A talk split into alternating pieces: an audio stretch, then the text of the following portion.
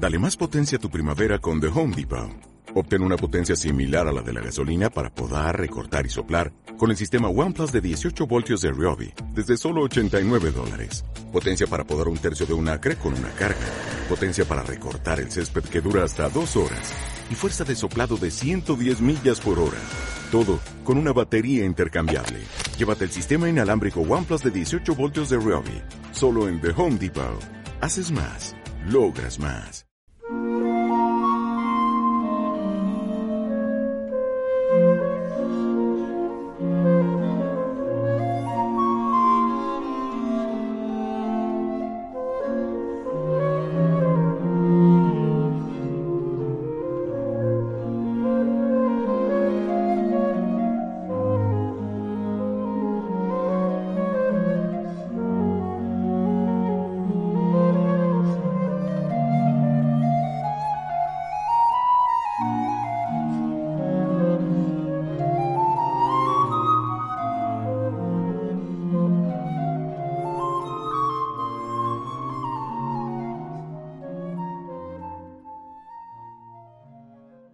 Del mismo modo que la democracia verdadera, la auténtica, la que no hay en España, pero hay en Estados Unidos y en Francia casi, porque le falta un poquito, esa democracia verdadera, el poder de esa democracia, no quiere decir que por ser de origen democrático sea realizado, ejercido por personas ni muy inteligentes, ni las mejores, ni los más conocedores. Porque la democracia no es, incluso esa, la buena, la mejor, no es una condición que seleccione a los mejores de calidad intelectual o mental.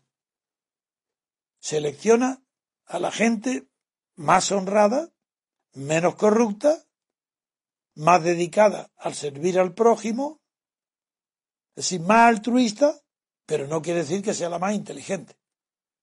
Eso en teoría, porque en la práctica yo no he conocido en Francia, por ejemplo, ni en Italia, a personas en el poder o en los gobiernos, en los partidos, que sean mucho más inteligentes o mejores que los españoles, que sus colegas españoles.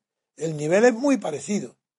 Pero en España estamos asistiendo, y en Europa, y en Europa también. Es que la diferencia con el Reino Unido es abismal.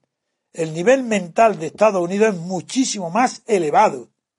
Son más inteligentes. Lo cual no quiere decir que sean más estudiosos, ni más conocedores de teorías, ni de libros, ni de historia. No, no, no. Es que son más inteligentes porque son más sinceros. Porque están educados en un pueblo que ama la sinceridad. En cambio, el pueblo mediterráneo, Italia, España, aman la mentira, el simulacro, la disimulación, la hipocresía. Sí, sí, es verdad que Inglaterra puede ser más cínica. Pero lo importante de la pregunta no es esa. Es por qué la gente mediocre llega al poder. Incluso la pregunta sería mejor, ¿por qué los más inteligentes, los más cultos, los más honestos no llegan al poder? Pues justamente porque son más cultos que los demás y conocen las debilidades de la política, conocen las vanidades de la política.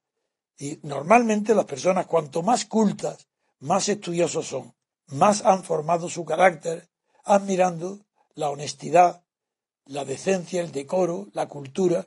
Eso, la, el ejercicio de la política no lo favorece.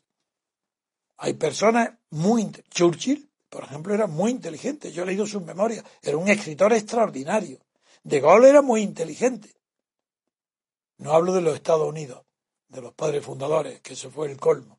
Ahí sí que se unió la inteligencia, la honradez, la cultura, la admiración por la verdad, se unió con la ambición de poder.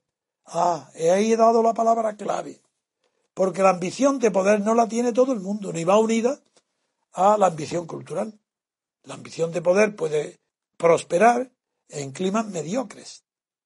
Normalmente, cuanto más mediocre es el ambiente social donde crecen los políticos, menos nivel mental tienen y más duran en los cargos. España, Italia, Grecia, son países desgraciados.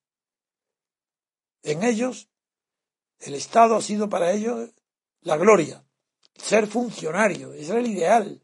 Parecía que todos hubieran conocido a Hegel, a la filosofía del derecho, donde Hegel dice que el funcionario del Estado es el hombre más feliz del mundo, porque realiza a la vez las dos ambiciones de su vida.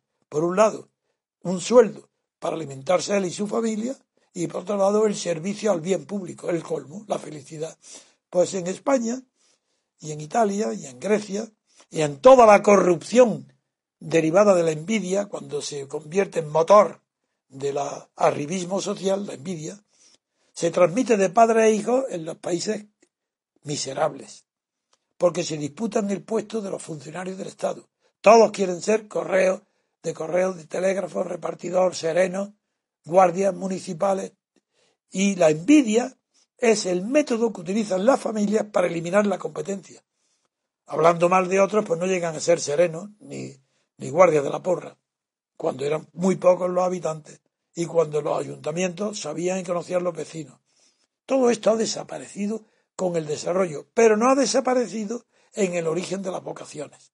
Y la vocación política, desgraciadamente, está mucho más extendida y más fácil, en, en la misma medida en que va descendiendo el nivel cultural y de moralidad. Unas personas muy, muy honestas casi les repugna la política, porque no han conocido más que la mediocridad política, tanto intelectual como moral.